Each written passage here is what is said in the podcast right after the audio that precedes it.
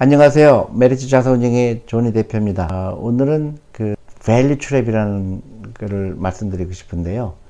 그 한국 주식이 한 몇 년 동안 큰 변화가 없이 많이 오르지도 않고 또 그렇게 많이 떨어지도 않고 해왔는데요.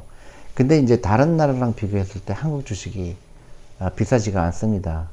싸요. 그래서 어 그 제가 많은 외국인들한테 한국 주식을 사라 싸다 얘기하면은 보통 쓰는 그 사람들 용어들이 value trap이라고 그래요.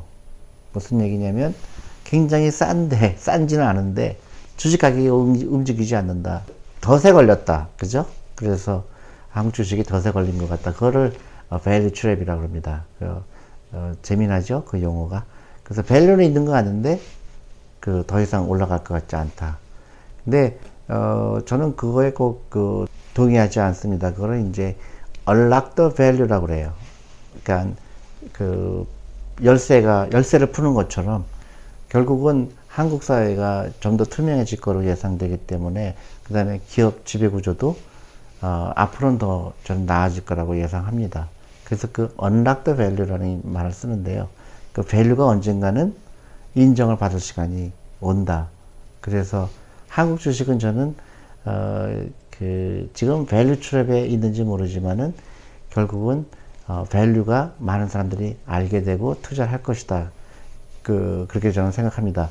한국 주식이 아직도 안 올라가는 이유 중에 여러 가지가 있습니다. 아시아뿐만 아니라 전 세계적으로도 한국 주식 굉장히 어, 모든 valuation이 저렴합니다. 근데 어, 그 이유 중에 가장 큰게 그 주식에 대한 인식이죠. 아직도 한국이 어, 아마 전 세계에서 맷지가 는 나라일 겁니다. 주식에 대한 부정적인 생각을 갖고 있는 인구가 굉장히 많다는 거예요.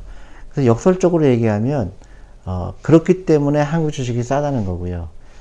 반대로 얘기하면 앞으로 그 주식에 대한 인식이 좋아진다 그러면 한국 주식은 굉장히 어, 올라갈 가능성이 큰, 크다고 생각하는 거죠.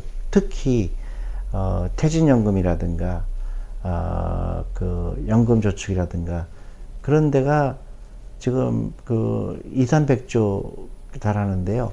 주식 비중이 전 세계에서 가장 낮습니다. 미국 같은 경우는 주식 비중이 약 50% 되고요. 우리가 무시하는 일본조차도 10%가 되는데 한국은 안타깝게도 2% 아, 정도밖에 되지 않습니다. 아직도 주식에 대한 인식이 안 좋다는 거죠. 그래서 장기적으로 투자하는 사람들의 입장에서 보면 지금 한국 주식이 살 때일까요? 팔 때일까요? 저는 살 때라고 생각합니다. 그래서 오늘 그 여러분들한테 말씀드린 거는 value trap이라는 말씀드렸고요. 그 다음에 unlock the value 할 수 있는 게 있다, 한국은. 그러니까 그 value가 그 덫에서, 덫에 빠진 거에서 나올 찬스가 있다고 저는 생각합니다. 감사합니다.